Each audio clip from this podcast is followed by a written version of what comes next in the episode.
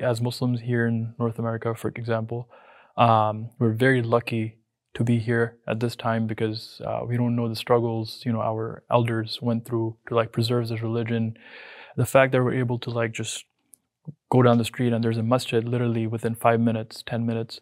Uh, we we stand on the shoulders of giants. You know, the like the auntie who had her you know Islamic school in like a little basement, or like the uncle who opened his home, uh, his garage for like so that everyone can come and pray.